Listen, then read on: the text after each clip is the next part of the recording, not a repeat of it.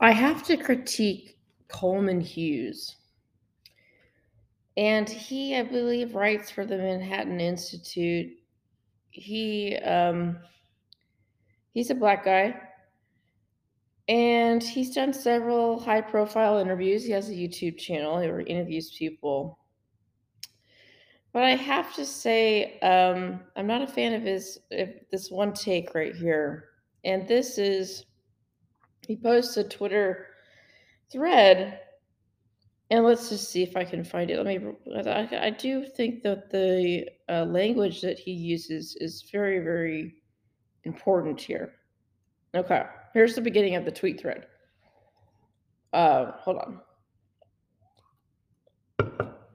Number one, I'm not angry about Biden basing his Supreme Court decision on race and gender.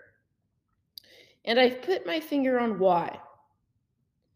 So, anger is an emotional response.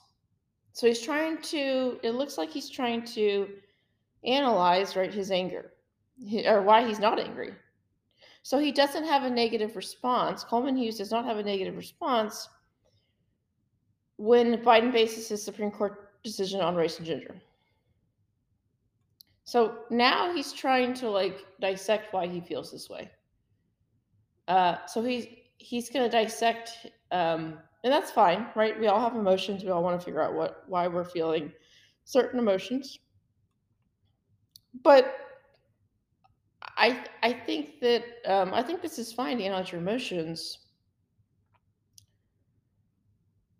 But you're you're putting your emotions first versus trying to think through principles. This is just my immediate reaction. Maybe I'm wrong.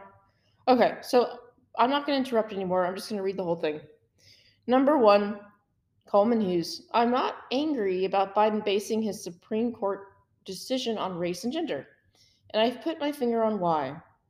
Number two, the decision process behind nominating a Supreme Court justice has always been secretly non meritocratic and it will always remain non meritocratic so long as it is a backroom, in quotes, decision made by the POTUS, the president. Number three, presidents don't have the expertise to distinguish between candidates that are already in the top 1% of qualifications. So the ultimate decision is always based on non meritocratic factors. Colon who has the right friends, who engages in flattery, who owes who a favor. Number four, because the decision process has always been, quote, secretly non meritocratic, it doesn't upset me that Biden is making it openly non meritocratic. Number five, compare this to something like college admissions which really could be meritocratic if we would just stop discriminating against students based on race, legacy status, and all the rest. That's why affirmative action upsets me, but Biden's decision doesn't.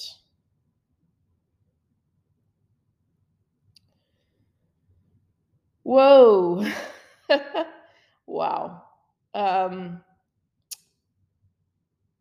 and this is an independent, I put independence in quote, but this is a guy that supposedly thinks for himself in the black community, right? This is a guy that supposedly doesn't believe in reparations for blacks. So this guy, um, he's doing his best, right? He, he's he's doing his best, but he thinks that he thinks that secretly it's been non-meritocratic. Well, does he? He doesn't define that. But then he says it's non meritocratic because it's impossible for presidents to distinguish between candidates. Does he not realize the resources that presidents have? Does he think that it's just the president making this decision? And it's not the president making this decision, it's the president who nominates who nominates, sorry, this decision. It's the it's the Senate, right, that confirms it. Um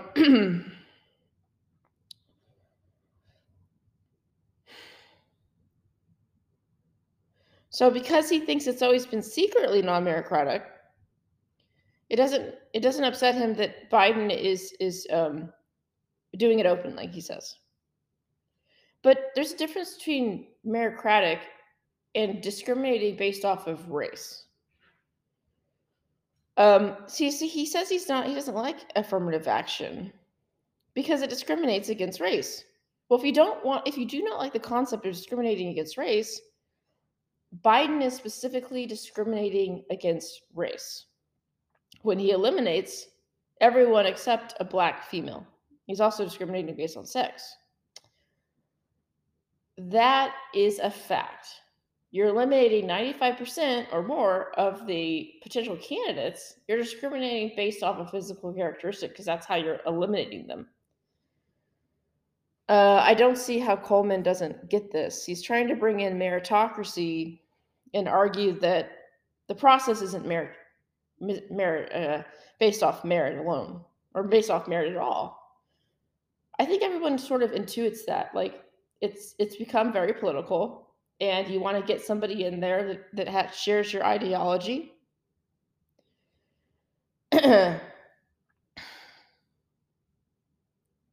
and there's no i mean so there's standardized tests to to be objective right to have a sort of objective standard. Uh but that's not what we're talking about coleman we're not talking about how do we how do we make this process objective? How would it be objective? Um it's not going to be. It's not going to be perfectly objective. You can't just give these supreme court justices some kind of IQ test, right? I mean, you could in theory, but that's not how we pick them. We pick them based off of um, usually their their resume, right? Which is just a, a summary of what they've done, like what are their reasoning abilities. If I was going to pick a justice who, what Coleman ask, what does the Supreme Court justice do? They're on the court for life. They're there to interpret the Constitution, make sure that that um, anything that is ruled in court of law um, passes is not unconstitutional. That's what they're there for. They were there to analyze the, the rule of law, right? The, I'm sorry, the law, and make sure it's constitutional. Make very important decisions. Now, there's not really just like a test for that. You just, I think you just sort of read briefs these people have made. Usually they've been judges. You see how they've ruled. You see how, if they seem fair. Um, you see if their reasoning makes sense, I think, mainly. And you see if they are willing to uphold the Constitution and when they're they're clearly just violating it. Um, I'd ask Coleman, you know, is he upset that a lot of Biden justices, whenever they, whenever they seem to appoint them at the lower courts, they seem to not be able to even define what is racial discrimination. Does that bother him? I mean, does, does he think that that's an issue? I have to say I'm not impressed with Coleman Hughes. Um, I have I have listened to some of his stuff, his art, his interview he did with uh, Charles Murray. I thought was pretty good, but I thought it did tip. It did show me that he has a bias, and that bias is uh, he was analyzing um, what Charles book Charles Murray's book said uh, which is that Charles was saying that we should be honest about the differences in in um, IQ and crime rates uh, between you know different races, and talk about it openly. Coleman wanted to suppress this. He he didn't really deny it, but he didn't actually say that he agreed with it. But he he he said that even if he believed it was true, and and he he just wants to to not talk about it in polite company because what does it do to black kids? And Cole and Charles Murray said, "Well, you know, everything. The problem is why we need to talk about it is because white people are being blamed for everything that goes wrong with black people, and everything is being called uh, racism, right? That whites are being blamed, and they're tired of it. And it's not true that you, you can't blame everything on white people." Coleman didn't have a good answer. His one track focus of this interview was, "What what what what are black kids going to grow up with if this is sort of talked about and debated?" That on average, blacks have lower IQ and higher crime rates. Um, and that's just an average. That's not talking about the individuals. But he was so obsessed with the from, from the black point of view. And this other guy, McWhorter, wrote a wrote an article or a book that said CRT is bad because it hurts black people. So again, this black centering, this this idea that blacks are that everything should be should be passed through this black lens. And I get it, they're black. So they kind of have this this natural inclination to view things from the black perspective. And I get it, you know, uh, that's a bias that you have. But not even being able to see that and not even be able to think about um, or at least acknowledge that CRT probably helps blacks. It doesn't actually hurt them, right? Um, because it, it tells white people that they should self-sacrifice for blacks and that they should get used to it and give, you know, be okay with blacks getting affirmative action and getting being okay with blacks getting preference for any kind of COVID treatment, being okay with blacks getting the promotion uh, when they don't really deserve it, when they haven't um, you know, the promotion or the salary increase, you know, just to fill a quota, just to fill a diversity quota.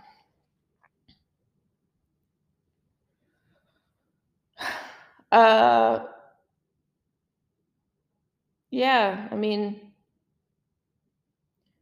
I, I don't know how anyone reads this quote tweet from Coleman Hughes and thinks this guy understands anything about racial discrimination. I don't know where he he got this meritocratic idea, uh, but he's he's focused on the wrong stuff. Doesn't even define his terms. Maybe he's written about this further because I really do want to get into this guy's head, or I want him to debate somebody. Um, because he's trying to justify, right, why Biden can discriminate and choose a black female for the Supreme Court justice and why that's not racial discrimination. And he actually never actually says that.